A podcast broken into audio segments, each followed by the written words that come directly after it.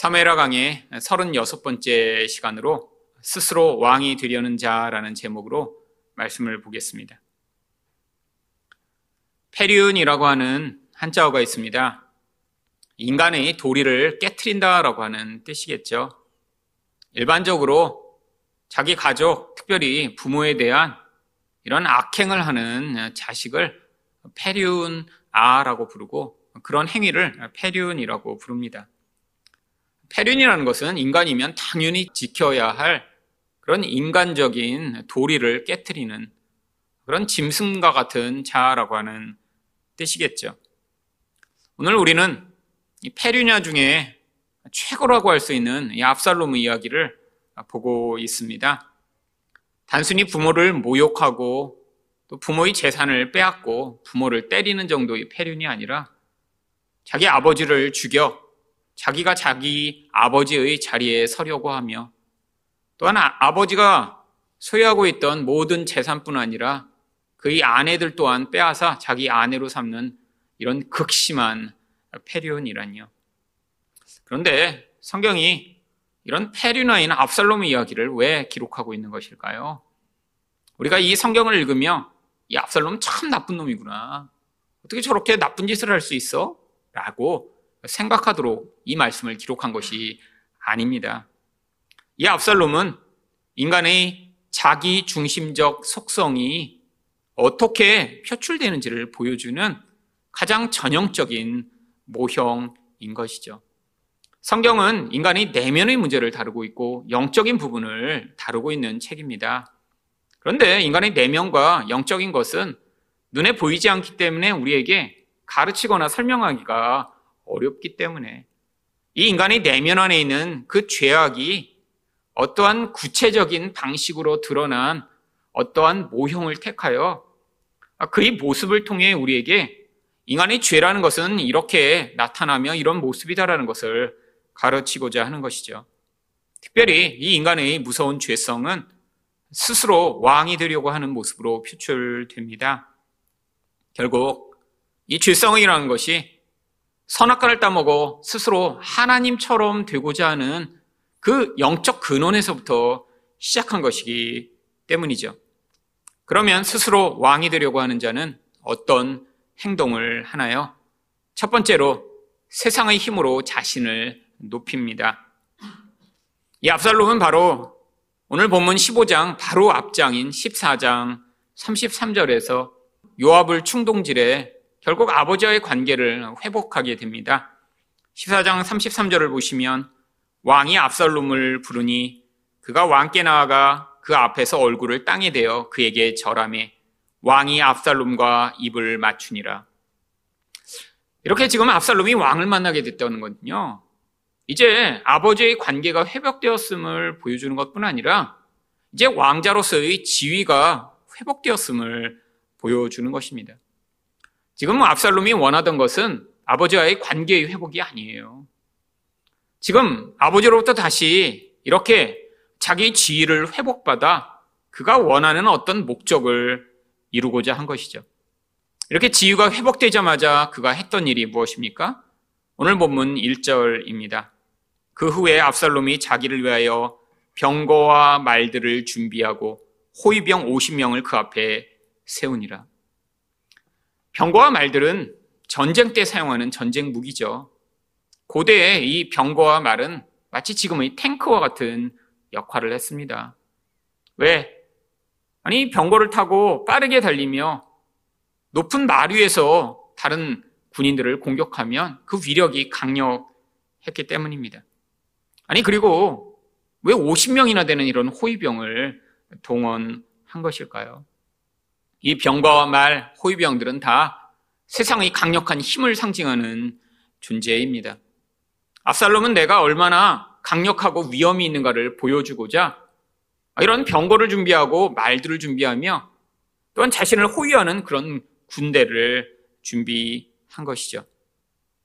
성경에서 늘 이렇게 자기가 왕적 존재임을 과시하고자 하는 자마다 이런 사병과 또한 마병을 준비하여 그 위세를 뽐냈습니다. 이것은 압살롬만 이렇게 한 것이 아니라 압살롬 이후에 또한 다윗의 아들이었던 아듀니아가 스스로를 왕처럼 만들고자 할 때도 똑같은 방식을 동원합니다.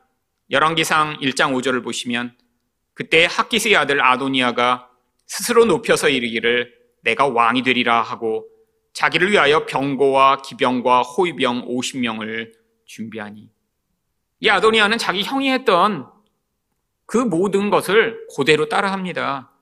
아, 그래서 호위병의 숫자까지도 똑같이 맞추죠. 일반 사람은 이런 사병을 거느리고 아니 이런 마병을 거느릴 수 없죠. 아, 고대에 힘을 과시하는데 이런 방식으로 자기 힘을 과시했다라고 하면 이것은 내가 왕이다라는 것을 드러내는 수단밖에 아닙니다. 그런데 문제는 이런 하나님의 백성 가운데 하나님이 왕을 세우실 때는 아, 이런 모습으로 자기의 위세와 영광을 과시하지 않도록 하나님이 하셨어요. 하나님은 그래서 절대로 왕이 되면 말들을 많이 가지지 말라라고까지 명령하셨습니다.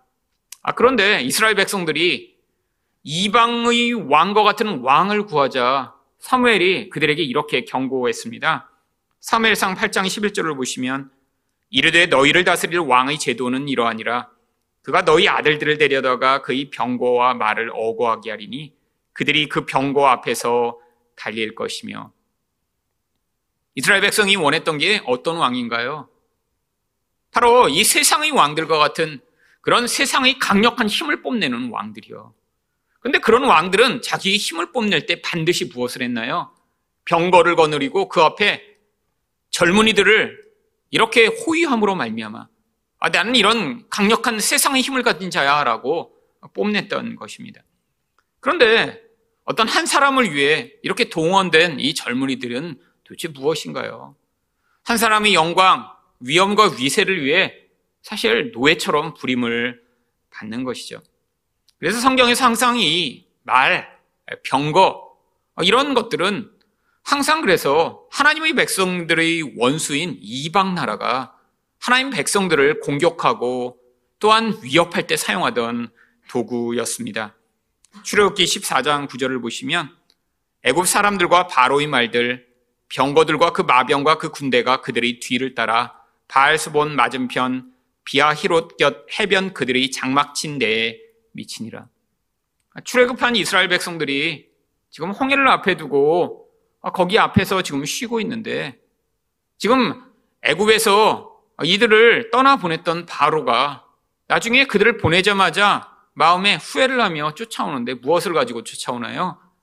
마병과 또한 전차 부대를 이끌고 쫓아옵니다. 이것만이 아니에요. 성경의 곳곳에서 블레셋 군대가 또한 가나안의 왕들이 이스라엘 백성들을 공격하며 그들을 괴롭힐 때 사용하던 도구가 바로 이런 세상의 강력한 힘인 병거와 마병이었습니다. 여러분, 그런데 하나님이 우리에게 무엇을 이야기하시나요? 세상이 우리를 강력한 힘으로 공격하며 두렵게 하면 우리 또한 똑같은 방식으로 그 세상과 방어하고자 하는 것이 아니 그 세상을 이기고자 하는 것이 우리의 기본적 욕구인데 하나님 백성은 절대로 세상이 가진 그런 똑같은 힘을 가지고 그들과 맞서 싸울 수 없습니다. 세상의 힘은 성도들이 가진 힘보다 늘 더 강력하고요. 더 크고요. 더 화려하고요. 더 멋지기 때문이죠. 하나님이 그래서 성도들에게 무엇을 요구하시나요? 너희는 마병을 의존하지 말고 너희를 구원할 자 하나님 그 한 분만을 의존하도록 우리에게 계속해서 말씀하시죠. 그러면 이 세상의 힘에 대해서는 하나님이 어떻게 하시나요? 신명기 11장 4절을 보시면 또 여호와께서 애국 군대와 그 말과 그 병거에 행하신 일 곧 그들이 너희를 뒤쫓을 때 홍해물로 그들을 덮어 멸하사 오늘까지 이른 것과 하나님은 늘 이 마병을 가지고 전차 부대를 가지고 공격하는 이 세상의 세력을 하나님이 직접 나서셔서 그들을 심판하심으로 말미암아 하나님 백성이 바로 하나님의 보호 가운데 있으며 하나님의 은혜 가운데 있음을 가르치시고자 하는 것입니다. 여러분 그런데 이 압살롬과 같이 자기를 스스로 왕처럼 만들고자 하는 이 죄성을 가진 인간들은 절대로 하나님을 믿을 수 없습니다. 결국 그래서 자기가 가진 세상의 힘으로 자기를 높여 아, 그것으로 스스로를 왕이 된 것처럼 만들고자 하죠. 여러분 세상에선 아주 노골적입니다.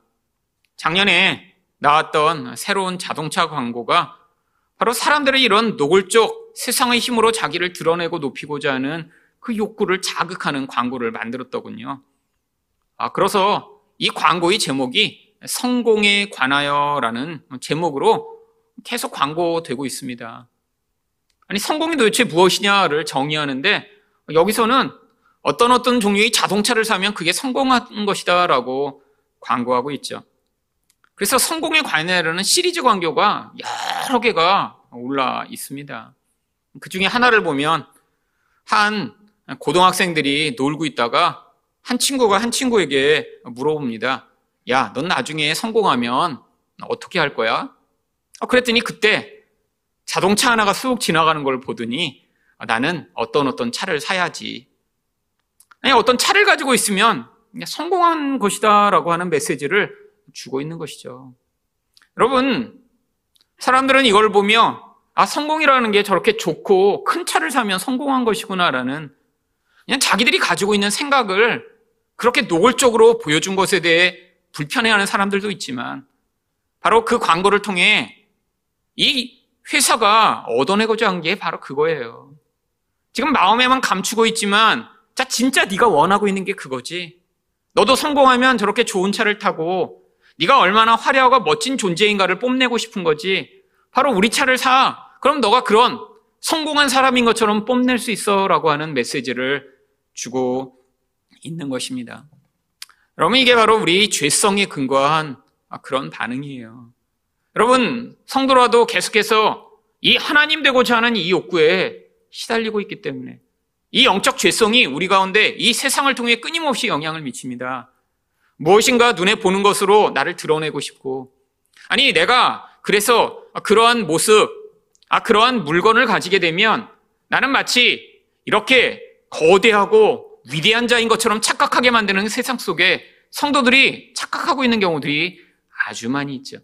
아, 문제는 우리가 무엇인가 가져서, 아니, 무엇인가 어떤 지위에 서서 우리가 얼마나 멋진 존재인가, 내가 왕과 같은 존재인가를 뽐내기 위해서는 사실 그 일이 쉽지 않다라고 하는 것입니다. 여러분, 모든 영역에 늘 세상의 힘을 강력하게 가진 사람들이 있어요. 아니, 좋은 차를 어느 정도 타면 정말 그게 성공한 사람이 될까요? 아니에요. 세상에는 그보다 훨씬 더 좋은 차를 가진 사람들 수없이 많이 있습니다. 아니, 어떤 높은 자리에 올라가면 정말 세상에서 왕처럼 살 수 있나요? 아니에요. 어떤 영역이든 그보다 더 높고 강력한 그런 사람들이 존재하죠. 여러분, 이런 세상이 요구하는 네가 이런 힘을 가져 왕이 돼봐 라고 그 세상의 흐름을 따라가기 시작할 때 대부분의 사람들은 열등감을 느끼며 비교의식 가운데 끊임없는 좌절과 절망을 하게 됩니다. 이게 바로 마귀가 요구하는 거예요.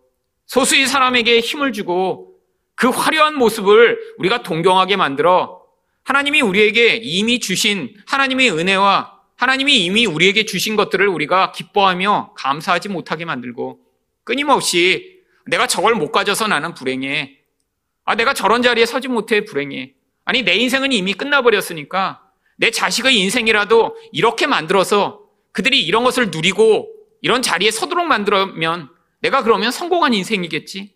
라고 착각하게 만드는 이 마귀의 유혹이요. 여러분, 이 인간의 죄성 때문에 결국 그 유혹에 넘어가게 되는 것입니다. 여러분, 인간 안에 있는 이 스스로 왕이 되고자 하는 이 욕구는 결국 자기가 추구하던 그 무서운 이 세상의 힘으로 말미암아 그를 망하게 만들게 되겠죠. 여러분, 이 압살롬의 이야기를 성경이 왜 기록하고 있나요? 이게 이 인간의 죄성이 얼마나 보편적이며 또는 우리에게 얼마나 큰 유혹인가를 가르치고자 하는 거예요. 물론 압살롬처럼 이렇게 혈통 자체가 왕족으로 태어난 사람 얼마나 소수인가요? 그런데 이런 인간이 스스로 왕이 되고자 하는 욕구 자체는 아담의 죄성으로 말미암아 전파된 것이기 때문에 우리 모든 사람이 다 공유하고 있는 것입니다. 내가 서 있는 바로 그 영역에서 내가 가장 멋지고 내가 가장 인기 있고 내가 가장 큰 위세를 끼칠 수 있는 그런 사람이 되고자 하는 그 욕구요. 하지만 내가 원하는 그 기준에 이르지 못한 나의 현실과 모습을 보며 좌절하는 우리의 모습이요. 여러분, 하나님 백성의 자랑은 하나님밖에 없으셔야 합니다. 하나님 백성의 자랑이 세상의 힘이 되는 순간 우리는 결국 이 세상에 늘 비해 부족하고 연약한 우리 모습 보며 좌절할 수밖에 없고요. 하나님이 이미 주신 그 놀라운 은혜들은 기억하지 못하고 내가 갖지 못한 것으로 말미암아 끊임없이 하나님 앞에서도 하나님 이거 주세요. 하나님 저거 주세요 하는 아, 그런 마치 하나님을 빚쟁이처럼 만들며 끊임없이 쫓아다니며 그 하나님에게 요구하는 인생이 되어버리겠죠. 여러분, 여러분은 지금 어떤 삶을 살고 계신가요? 여러분 마음 가운데 끊임없이 무엇인가로 남과 비교하며 아, 나도 저것을 통해 나를 드러내고 싶다. 아니, 나도 저런 모습을 가져서 남에게 인정을 얻고 싶다라고. 이 세상이 그렇게 중요하게 여기는 별것 아닌 그런 전차와 마병을 뽐내는 것 같은 이 압살롬의 모습이 여러분 가운데 계시다면 이 시간 하나님 제가 하나님만으로 저희 힘을 삼는 그런 참된 성도 될 수 있도록 은혜를 베풀어 달라라고 간구하시는 여러분 되시기를 축원드립니다. 두 번째로 스스로 왕이 되려는 자는 어떤 행동을 하나요? 불의한 판단을 합니다. 2절 말씀입니다. 압살롬이 일찍 일어나 성문 길 곁에 서서 어떤 사람이든지 송사가 있어 왕에게 재판을 청하러 올 때 그 사람을 불러 이르되 너는 어느 성 사람이냐 하니 그 사람의 대답이 종은 이스라엘 아무 지파에 속하였나이다 하면 이 압살롬이 아주 부지런을 떱니다. 아침 일찍부터 일어나서 성문 앞에 가서 서 있어요. 고대의 성은 아침 해 뜰 때 문을 열고 또 해가 지면 문을 닫았습니다. 그러니까 그 새벽에 이 성문 앞에 온 사람들은 성에 들어오지 못하고 다 성문 밖에서 노숙을 하며 기다릴 수밖에 없었습니다. 한 사람도 빼놓지 않고 만나고자 성문 밖에 가서 서 있었던 것이죠. 아, 그런데 모든 사람을 만난 게 아니에요. 마음에 뭔가 필요가 있는 사람, 근데 그 필요가 왕을 만나서만 해결될 그런 재판에 대한 필요가 있는 사람을 만난 것입니다.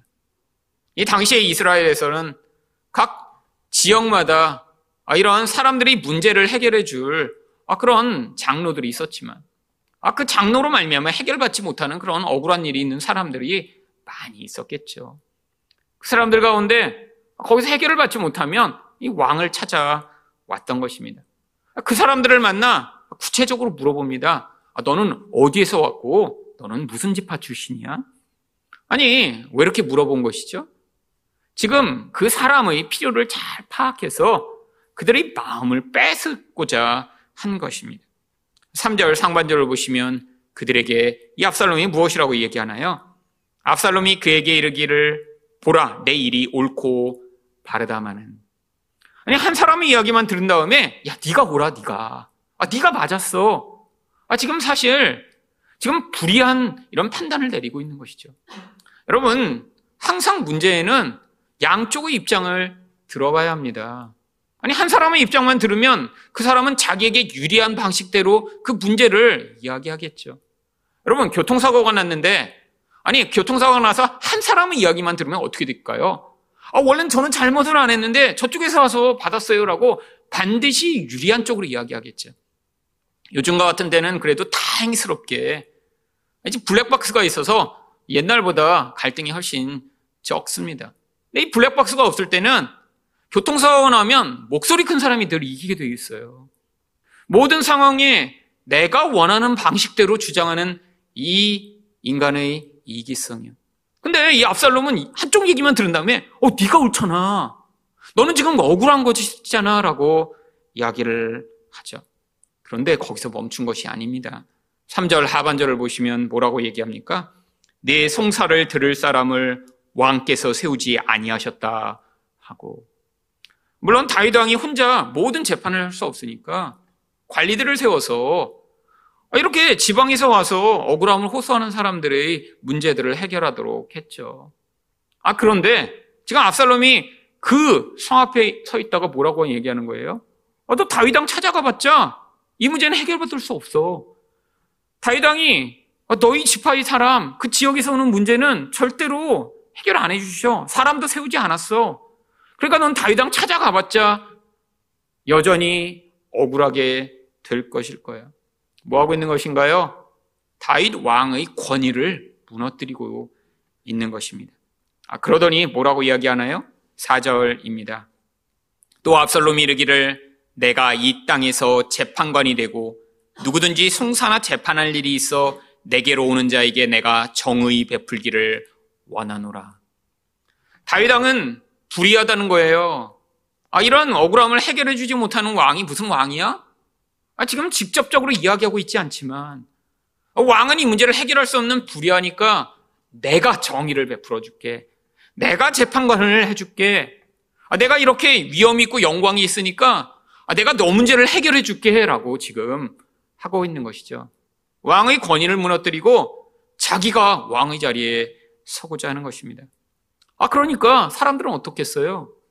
여러분, 이스라엘에서 가장 잘생긴 압살롬입니다.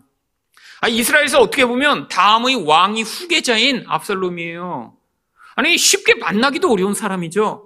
아, 그런데 그 사람이 아, 내가 네 문제를 해결해 줄게. 아, 네가 옳잖아 라고 이야기하며 아, 이렇게 적극적으로 나가니까 5절에서 사람이 가까이 와서 그에게 절하려 하면 아, 당연히 가서 절을 하며 아, 압살롬 너무 감사합니다라고 하려고 하면 압살롬이 손을 펴서 그 사람을 붙들고 그에게 입을 맞추니 여러분 절하지 못하게 만드는 거예요.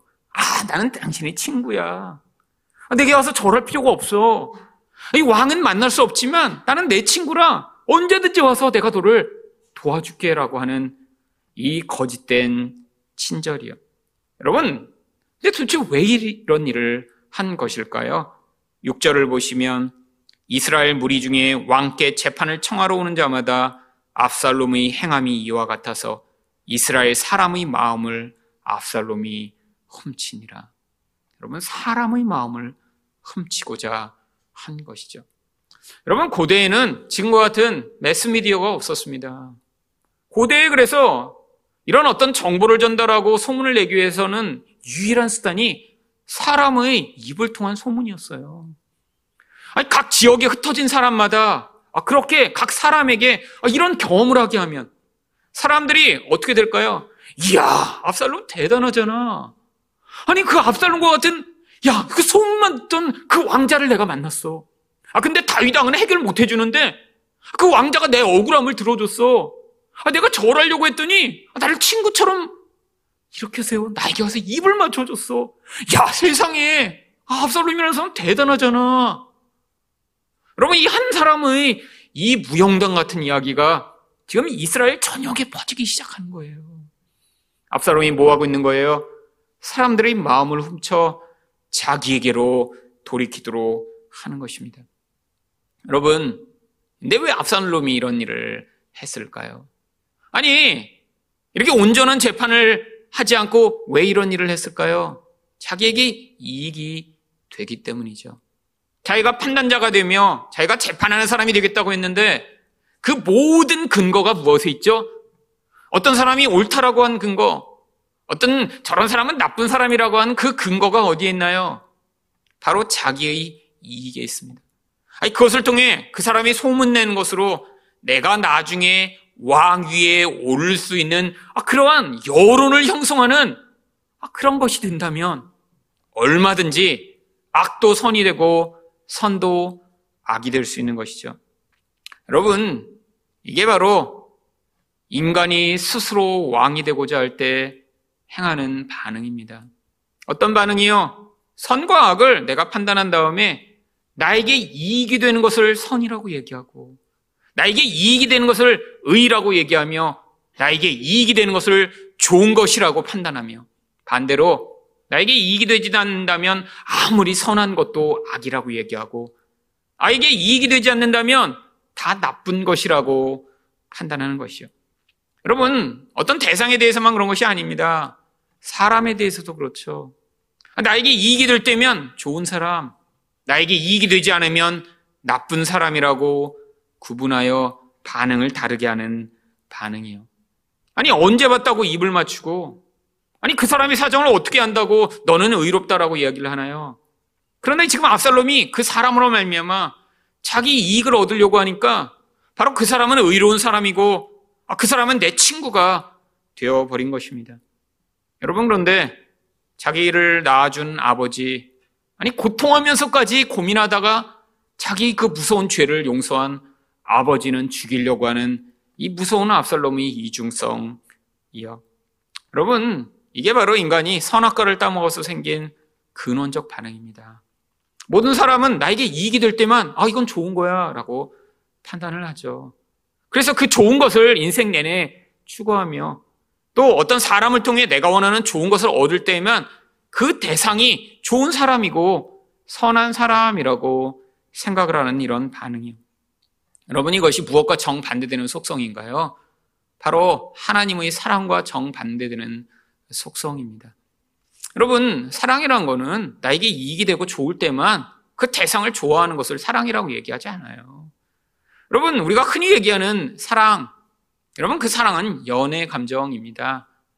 여러분, 연애할 때 내가 좋아 보이는 외모, 아니, 그 사람의 따뜻한 말씨, 아니, 내가 좋아하는 그런 멋진 차, 아니, 내가 좋아하는 그런 직장이 있고, 아니, 내가 좋아하는 그런 아름다운 머릿결을 가진 사람을 아, 내가 좋아한다고 생각하고 사랑이 빠졌다라고 착각하는 것.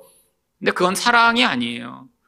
세상에서 이 인간의 근원적 열망을 채울 대상으로 어떤 사람이 내가 원하는 모습과 지위를 가지고 있으면 내 공허를 채워줄 것 같다 그 대상을 향한 열망으로 반응할 때 그것을 사랑이라고 착각하지만 진짜 사랑은 바로 이렇게 내가 좋아하는 것, 내게 유익이 되는 것을 내가 집착하고 붙드는 것을 사랑이라고 이야기하지 않습니다. 여러분 성경이 이야기하는 사랑은 무엇인가요? 바로 로마서 5장 8절을 보시면 우리가 아직 죄인 되었을 때 그리스도께서 우리를 위하여 죽으심으로 하나님께서 우리에 대한 자기 사랑을 확증하셨느니라. 여러분 성경적 사랑은 세상의 사랑과 전혀 다른 개념을 가지고 있어요. 사랑이라고 하는 것은 나에게 유익이 되지 않는 어떤 대상, 바로 죄인이라고 하는 그 대상을 살리기 위해 자기 가장 선하고 가장 소중한 대상을 포기하며 어떻게 보면 없어도 되는 그 반역자 같은 자들을 살려내는 이것을 바로 성경은 사랑이라고 이야기를 합니다. 그게 바로 하나님의 사랑이죠. 근데 그게 하나님이 사랑이시기 때문에 바로 우리에게 그 사랑으로 이 죄인된 우리를 살려내신 하나님의 사랑의 능력인 것입니다. 여러분, 그런데 인간은 이런 사랑을 할 수 없습니다. 무엇 때문에요? 선과 악을 스스로 판단하여 내게 이익이 되는 것만, 이익이 되는 사람만을 좋아하고자 하는 이 속성 때문이죠. 여러분, 여러분이 지금 어떤 두 대상을 놓고 전혀 다른 반응을 하고 계시다면 어쩌면 압살롬과 같은 반응을 하며 살아가고 있는지도 모릅니다. 나에게 이익이 되지 않는 사람을 향해서는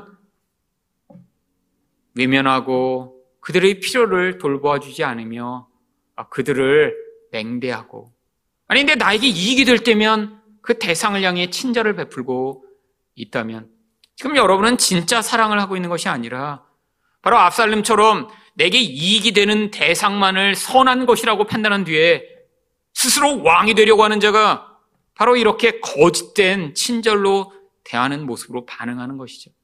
여러분 그런데 인생 가운데 결국 우리가 이런 사랑을 할 수밖에 없는 아니 가짜 사랑에 매여 살아갈 수밖에 없는 존재임이 우리는 계속해서 폭로당할 수밖에 없습니다. 여러분, 대부분의 사람들이 결혼 전에 아 그렇게 자기 애인을 대하던 태도로 결혼 후에도 대하고 있나요? 아니요. 아, 결혼 전에는 결혼이라고 하는 아주 중요한 목적이 있었으니까. 그러니까 상대를 내가 다 용납하는 것처럼, 아, 상대를 계속해서 사랑하는 것처럼, 아니, 어떤 실수와 부족한 점이 있어도 다 아, 내가 눈 감아주는 것처럼 반응하다가 결혼한 뒤에는 대부분 나의 이익이 충족되지 않으면 돌변에 화내고 비난하고 정죄하는 것이 이게 인간의 모습 아닌가요? 여러분, 이런 본질 안에서 무엇이 드러나고 있는 것인가요?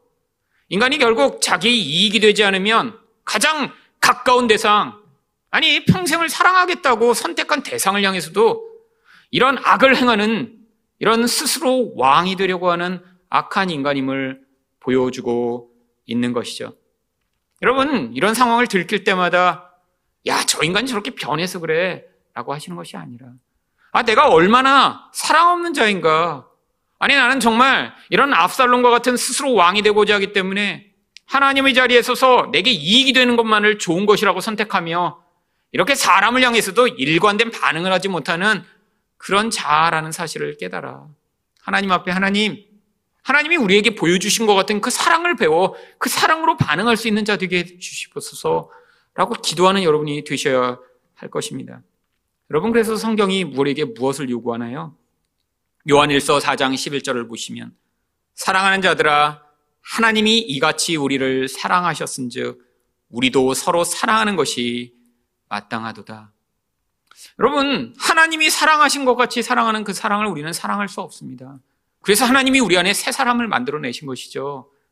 그런데 이 새 사람은 우리가 순종하며 하나님의 은혜 안에 더 거하며 바로 이 옛사람이 만들어내는 이 악과 압살롬 같은 모습이 얼마나 추하고 더러운 것인가 깨달아 하나님의 성령으로 말미암아 우리 본질을 다스림을 받기를 원하는 그 겸손하고 온유한 영을 가진 자로부터만 말미암는 결과이기 때문에 우리 안에서 하나님이 이런 이기적이고 악하고 거짓된 사랑이 폭로되게 하실 때마다 하나님의 은혜 앞에 무릎을 꿇고 하나님 저를 불쌍히 여기셔서 제 인생으로 말미암아 이런 온전한 사랑이 나타날 수 있도록 해달라라고 기도하시는 여러분이 되시기를 축원드립니다. 마지막으로 스스로 왕이 되려는 자는 어떤 행동을 하나요? 하나님도 수단으로 삼습니다. 7절 상반절입니다. 4년 만에. 여러분 이렇게 일찍부터 나가 성문에 서서 각 사람들마다 이렇게 만나서 그들에게 입 맞추고 아, 그들이 마음을 얻는 일을 일주일, 이주일 한 게 아니라 얼마 동안 했어요? 4년이요. 여러분, 공부 잘하는 사람 특징이 있습니다. 단순히 머리만 줘갖고는 공부를 잘 할 수가 없어요. 공부 잘하는 사람은 어떻게 공부를 잘하나요? 머리가 좋은데 끈기가 합쳐져야 공부를 잘합니다. 여러분, 이 압살롬은 머리만 좋은 게 아니에요. 여러분, 이 압살롬에게는 엄청난 끈기가 있었습니다. 하루 이틀도 아니고 자기가 목적한 것을 이룰 때까지 4년을 아침 일찍부터 이런 노력을 계속 기울일 수 있는 그런 엄청난 집요한 사람이었던 것이죠. 여러분 참 무서운 사람이죠.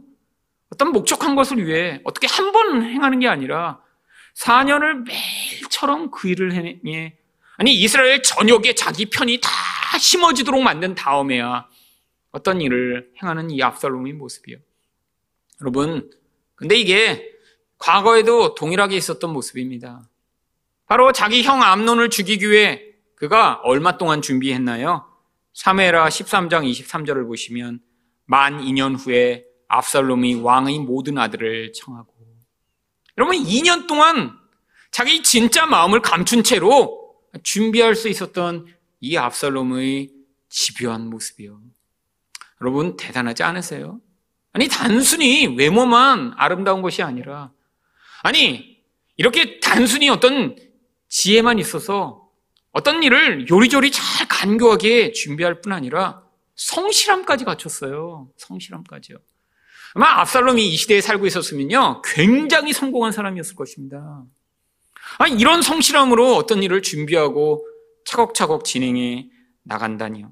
여러분, 이제 모든 것이 준비가 됐다고 생각하니까 이제 압살롬이 다윗을 찾아옵니다. 7절 하반절입니다. 압살롬이 왕께 아뢰되 내가 여호와께 서운한 것이 있사오니 청하건대 내가 헤브론에 가서 그 서운을 이루게 하소서. 여러분, 어떤 서운을 했는데 그 서운을 이루고자 헤브론에 가겠다라고 이야기를 합니다. 그냥 가면 아 지금 왕이 의심할까 봐. 또한 지금 자기만 간 게 아니라 이 다윗 왕의 신복들을 다 데리고 가고자 했기 때문에 아, 지금 와서 특별히 요청한 것이죠. 여러분 성경에 이 압살롬과 다윗이 대화한 장면이 몇 번 나옵니다. 근데 나올 때마다 무슨 일이 있었나요? 항상 아버지를 속여 자기가 원하는 어떤 목적을 이룰 때만 이런 대화의 장면이 등장하죠. 여러분 무서운 인간이지 않아요? 여러분 과거에는 어떤 요청을 했었나요? 사무엘하 13장 24절과 27절을 보시면 압살롬이 왕께 나아가 말하되 이제 종에게 양털 깎는 일이 있사오니 청하건대 왕은 신하들을 데리시고 당신의 종과 함께 가사이다 하니 압살롬이 간청함이 왕이 암론과 왕의 모든 아들을 그와 함께 그에게 보내니라. 자기 형을 죽이려고 할때 아, 이렇게 왕에게 간청하여 바로 자기가 원하는 것을 얻어내죠. 이번도 마찬가지입니다. 왕에게 마치 아, 내가 하나님 앞에 예배드리러 가야 돼요. 아버지라고 이야기하며 아, 이런 굉장히 종교적인 모습을 띠고 있는데 그의 본질 안에는 무서운 반역 욕구가 자리 잡고 있었던 것이죠. 근데 왜 하필이면 헤브론일까요? 이 헤브론은 바로 압살롬이 태어난 곳입니다. 사무엘하 3장 2절과 3절을 보시면 다윗이 헤브론에서 아들들을 낳았을 때 셋째는 압살롬이라 그술 왕 달메의 딸 마아가의 아들이요. 그럼 자기 고향입니다. 근데 단순히 그곳이 고향이라 그곳에 간 것이 아니에요. 이 헤브론은 이스라엘에서 아주 영적으로 중요한 곳입니다. 압살롬이 특별히 예루살렘이 아니라 헤브론에 가서 이렇게 하나님께 서원을 바치고 제사를 드릴 그런 장소로 적합한 곳이죠. 창세기 13장 18절을 보시면 이에 아브라함이 장막을 옮겨 헤브론에 있는 마물의 상수리 숲에 이르러 거주하며 거기서 여호와를 위하여 제단을 쌓았더라. 아, 과거부터 이런 믿음의 조상들이 하나님 앞에 예배드렸던 그런 성지와 같은 곳이죠. 아, 그뿐 아니라 바로 이 헤브론이 이 다윗이 최초로 유다 왕국을 시작했던 그런 전략적 요충지입니다. 사무엘하 2장 11절 보시면 다윗이 헤브론에서 유다 족속의 왕이 된 날수는 7년 6개월이더라. 여러분, 이 헤브론이 그냥 단순한 마을이 아니에요. 남쪽에 있는 가장 큰 성입니다. 아, 그곳에 가서 반역을 해서 혹시 전쟁이 벌어지더라도 내가 방비하여 아, 이렇게 잘 싸울 수 있는 그런 아주 중요한 전략적 요충지로 택한 것이죠. 여러분, 그런데 아, 그곳에 그냥 단순히 가는 게 아니라 하나님 앞에 예배 드리러 가겠다라고 합니다. 8절입니다. 당신의 종이 아람 그수로에 있을 때 서운하기를 만일 여호와께서 반드시 나를 예루살렘으로 돌아가게 하시면 내가 여호와를 섬기리다 하였나이다. 여러분, 지금 아람으로부터 돌아온 게 벌써 아버지를 만나기까지 3년, 또 그 다음에 사람들의 마음을 얻느라고 4년, 7년이 지났습니다. 원래 성우는 그 자기가 서운한 것이 이루어지면 바로 그때 하나님 앞에 지키도록 되어 있어요. 7년 아, 동안 이 서운을 지키지 않다가 아, 왜 지금 와서 이 서운을 지키겠다라고 하는 것일까요? 지금 하나님을 팔아먹으며 자기가 목적한 어떤 것을 이루고자 하나님을 동원하고 있는 것이죠. 여러분 이게 바로 우상숭배의 근원입니다.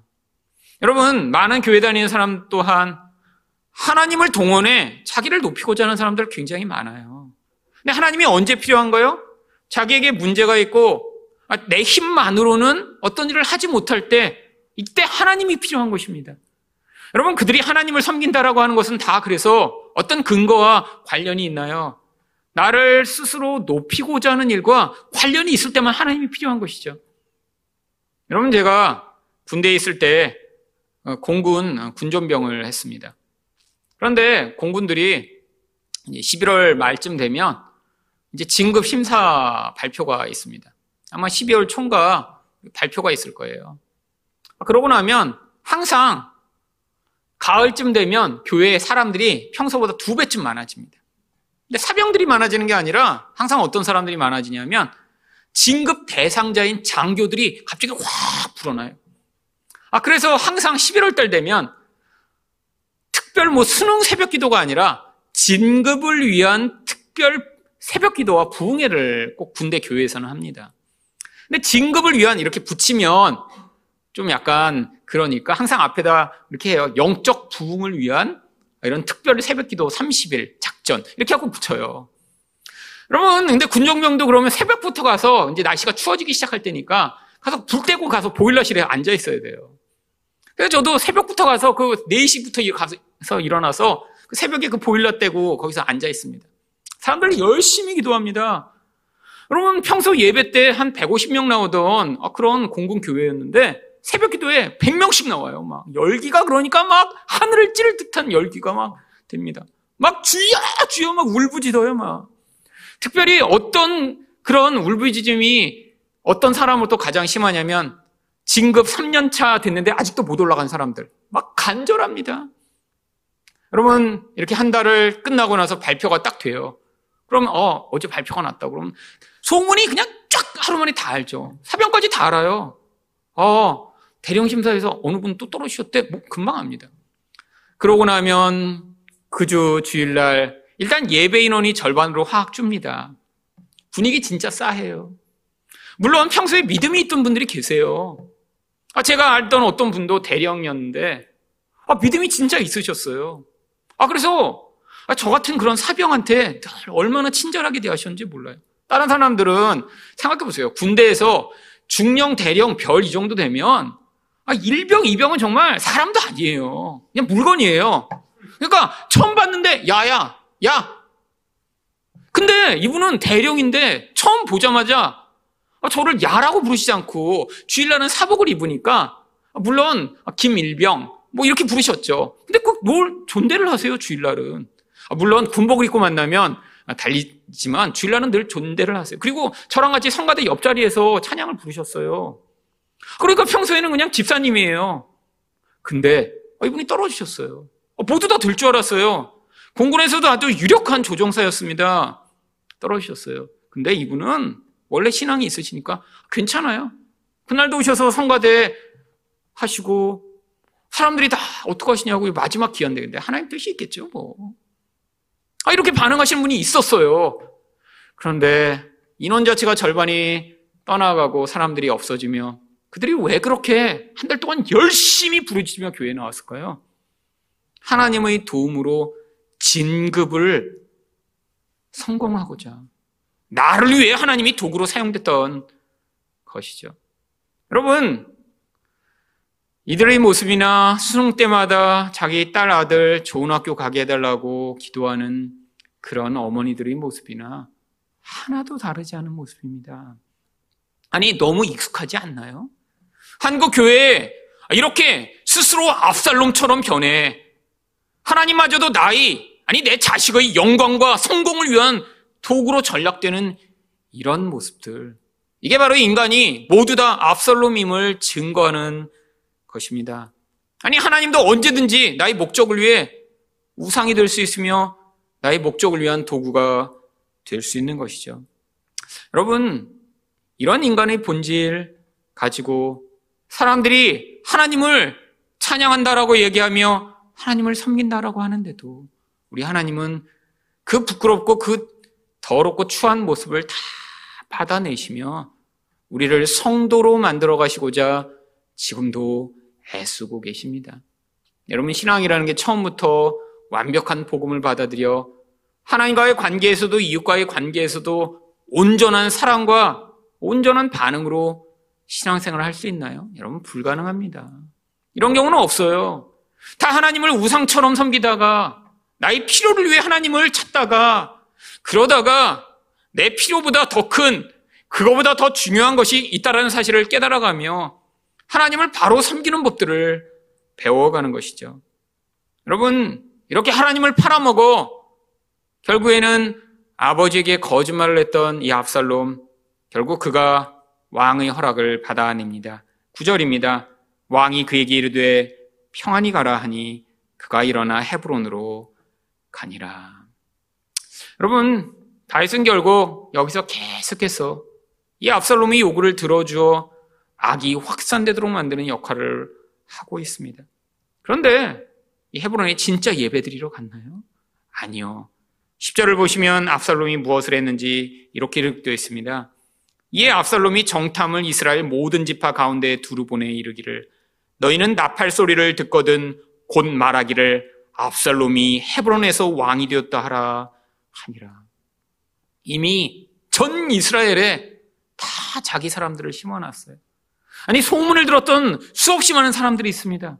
이제는 정탐꾼을 보내서 왕이 새로 나왔다. 압살롬이 왕이다. 너희 억울함을 풀어줄 왕이 생겼다라고 지금 선포하도록 한 거예요. 그런데 얼마나 집요하고 얼마나 계획적으로 모든 것을 준비했는지 11절을 보시면 자기 혼자 가서 그렇게 한 게 아니에요. 그때 청함을 받은 200명이 압살롬과 함께 예루살렘으로부터 헤브론으로 내려갔으니 그들은 압살롬이 꾸민 그 모든 일을 알지 못하고 그저 따라가기만 한 사람들이라. 아니, 미리 자기랑 어떤 계획을 나누지 않은 사람들을 왜 200명이나 부른 것이죠? 여러분, 이 200명이 바로 다윗의 오른팔 왼팔을 하던 가장 중요한 참모진들입니다. 이들을 다 데리고 가버린 거예요. 이런 위기 상황에서 다윗이 어떤 결정도 하지 못하도록 다윗을 도울 사람이 아무도 없도록 여러분 얼마나 집요한 것입니까? 모든 일을 다 시뮬레이션해서 다 지금 생각한 거예요. 내가 가서 이렇게 했을 때 아, 다윗과 함께 있던 장수들이 아, 지금 당장 가서 쳐부수십시다 라고 해서 그들이 쳐들어오면 어떡하지? 뭐 이런 계획들을 다 생각하면 아 그러니까 다윗 편에 설 만한 사람들한테는 절대 정보를 흘리지 말고 그들을 다 불러서 다윗의 손과 발을 묶어버리자라고. 여러분 미리 다 계획한 이 압살롬. 여러분 정말 마귀적인 그런 간교함을 가지고 있습니다. 이게 세상 사람의 모습이에요. 여러분 이런 세상 사람과 힘으로 싸워 이길 수 있을까요? 여러분 불가능합니다. 예수 잘 믿으면 하나님이 예수 잘 믿는 사람을 뭐 빌게이츠처럼 만들어 주시고 아니 세상에서 가장 위대하고 똑똑한 사람으로 바꿔 주실까요? 아니요. 하나님 백성은 이런 세상의 지혜와 세상의 힘으로 세상을 싸우는 게 아니에요.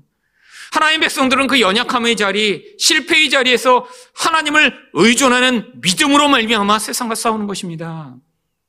여러분, 세상이 이렇게 간교하게 모든 일을 진행하는데 여러분, 하나님 백성들은 그 간교함을 우리 능력으로는 싸워 이길 수 없어요. 여러분, 압살롬의 이 모든 계획은 한 발 더 나아갑니다. 12절 상반절입니다. 제사 드릴 때 압살롬이 사람을 보내 다윗의 모사 길로 사람 아히도벨을 그의 성읍 길로에서 청하여 온지라. 여러분, 다른 사람들은 무대기로 불러왔는데 이 아히도벨만은 한 사람을 특별히 찝어 자기 고향에 가 있는 사람을 일부러 불러옵니다. 아니 근데 왜 그렇게 불러온 것이죠? 3회라 16장 23절을 보시면 그 이유가 나옵니다. 그때 아히도벨이 베푸는 기략은 사람이 하나님께 물어서 받은 말씀과 같은 것이라 아이도벨의 모든 계략은 다윗에게나 압살롬에게나 그와 같이 여겨졌더라. 여러분 이스라엘에서 가장 지혜로운 사람이 아히도벨입니다. 여러분, 지금 이 아이도벨을 빨리 섭외해서 자기 편으로 만들어 이 다윗이 가지고 있는 모든 계략보다 뛰어난 계략으로 이 다윗을 죽이고자 일부러 불러온 것이죠. 여러분, 그런데 이 아히도벨이 지금 이 압살롬 편에 그 부름을 받아 와서 그의 편에 섭니다. 아니, 다윗의 모사 역할을 하던 사람이 왜 갑자기 이렇게 압살롬 편에 선 것이죠? 그럼 바로 이 아히도벨이 바세바의 할아버지예요. 여러분 아히도벨이 지금 이 바세바 사건이 다 벌어진 그 모든 과정을 아 바로 가까이서 다 봐왔습니다. 이 다윗이 어떻게 우리아를 죽이고 어떻게 바세바를 빼앗았는지 그 모든 과정을 다 목격했어요. 아 그래서 지금 마음으로 이 다윗에 대한 반감과 불편한 마음을 가지고 있는 아 그래서 자기 고향에 가 있는 동안에 이 압살롬이 바로 그 사람의 마음을 읽어 이 사람을 불러낸 것이죠. 여러분, 압살롬의 이 반역 계획은 얼마나 철저하고 집요한지 절대로 다윗이 이길 수 없는 그러한 것이었습니다. 결국 12절 하반절에 이 반역이 어떻게 되었는지 이렇게 기록합니다. 반역하는 일이 커감에 압살롬에게로 돌아오는 백성이 많아지니라. 여러분, 얼마나 집요한 계획인지 결국 그가 원하는 대로 모든 일이 되어 버린 것이죠. 여러분, 근데 여기에 한 가지 회복에 대한 단서가 숨어 있습니다. 왠지 아세요? 여기 나와 있는 이 반역이라는 단어 때문입니다. 여러분, 이 반역은 왕에 대한 반역을 이야기할 때 사용하는 케세르라고 하는 히브리어를 사용합니다. 그런데 성경에서는 단순히 나라에서 왕을 반역할 때만 사용하지 아니하고 하나님을 대적하는 자들이 하나님을 향해 반역할 때 바로 이 반역, 케세르라고 하는 단어를 사용합니다. 그래서 에스겔서 22장 25절을 보시면 그 가운데에서 선지자들의 반역함이 우는 사자가 음식물을 움킨 같았도다. 그들이 사람의 영혼을 삼켰으며 재산과 보물을 탈취하여 과부를 그 가운데에서 많게 하였습니다. 하나님의 뜻에 반대해 자기 욕망을 이루기 위해 선지자들이 이 악을 행한 것을 하나님 앞에 반역이라고 이야기해요. 그뿐 아니라 에레미야 11장 9절을 보시면 여호와께서 또 내게 이르시되 유다인과 예루살렘 주민 중에 반역이 있도다. 여러분 영적 반역을 이야기할 때 이 캐세를 사용하는 것입니다. 여러분 이 영적 반역은 어떻게 하나님이 심판하시나요? 바로 나훔 2장 13절을 보시면 만군의 여호와의 말씀에 내가 내 대적이 되어 내 병거들을 불살라 연기가 되게 하고 내 젊은 사자들을 칼로 멸할 것이며 내가 또 내 노력한 것을 땅에서 끊으리니 내 패강한 자의 목소리가 다시는 들리지 아니하리라 하셨도다. 여러분 하나님을 이렇게 반역하여 대적한 자, 스스로 왕이 되려고 하는 자들, 그리고 그들이 힘으로 삼는 이 병거, 하나님은 어떻게 하신다고요? 다 부수시고 불태워버리시겠다라고 약속하고 계십니다. 여러분, 우리는 그 결말이 어떻게 나타나게 될지 이 압살롬의 이야기를 알고 있습니다. 이런 완벽한 계획으로, 아니, 자기가 계획한 대로 모든 것을 이루어갔던 이 압살롬의 행위, 결국 어떻게 끝나나요? 자기 영광의 상징이던 머리털이 상수리 나무에 걸려 나무에 대롱대롱 매달려 있던 압살롬이 결국 칼로 죽임을 당하는 것으로 끝이 납니다. 여러분, 한때의 왕 노릇이죠. 한때의 하나님 노릇이죠. 그런데 이렇게 하나님 노릇을 하며 스스로 왕이 되고자 하는 자는 이런 하나님의 심판으로 말미암아 그 비참한 가운데 처하게 된다라고 하는 것입니다. 여러분, 우리도 다 압살롬처럼 왕 되고 싶은 자입니다. 그래서 우리 안에 열등감이 있고 우월감이 있는 것이죠. 아니, 무엇인가 여전히 아직도 갖고 싶어. 그것으로 나를 자랑하고 싶고. 아니, 무엇인가 아, 내가 누리고 있는 것을 남에게 드러내고 싶어. 근질근질한 그런 존재가 우리들이죠. 여러분, 그런데 하나님이 우리들 향해 지금 말씀하시고 부르고 계신 거예요. 그 압살롬의 자리에서 회개하는 자들, 그 자들이 나의 백성이며 내가 너희를 어떻게 사랑했는지를 깨달아 나에게 반응하는 나의 사랑의 대상이라고요. 우리들이 압살롬 같을지라도 마치 다윗이 그 아들을 용서한 것처럼 하나님이 지금도 우리를 예수의 피로 용서하여 우리가 회복돼요. 우리가 어떤 그 부끄러운 모습을 가지고 살 수밖에 없으며 비참한 인생으로 끝날 수밖에 없는 자들인데 하나님이 어떤 은혜를 베푸셨는지를 깨달아 그 은혜에 반응하시는 여러분 되시기를 예수 이름으로 축원드립니다.